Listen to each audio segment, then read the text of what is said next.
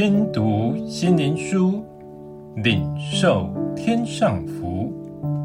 天路客，每日灵粮。第六十九日，教宗彼得前书二章二十一节：你们蒙召原是为此，因基督也为你们受过苦，给你们留下榜样，叫你们跟随他的脚踪行。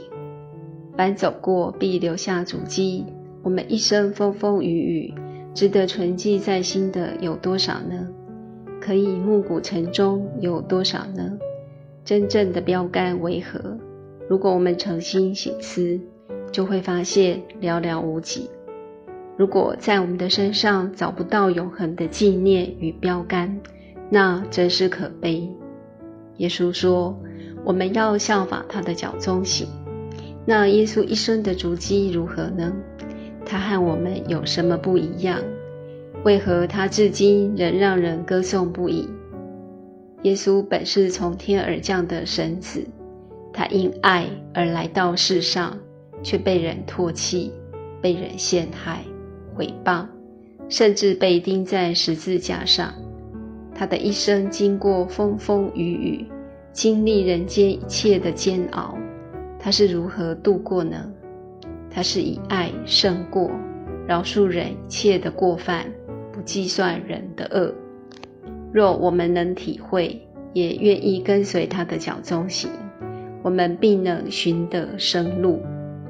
凡到耶稣面前的，无论是谁，他都接纳他们；人所需要的，他都供应。他不厌其烦教导人天国的法则，让人明白生命的意义。他是生命的活泉，他是人的救赎主。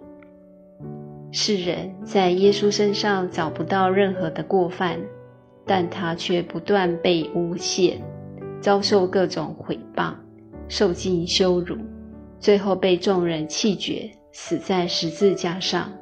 这就是耶稣因爱而活的世上路程，是我们的榜样。最后，让我们一起来祷告：主啊，你是从天而降的神子，因爱而来到世上，走一条苦难的道路，最后完成天父的救赎计划。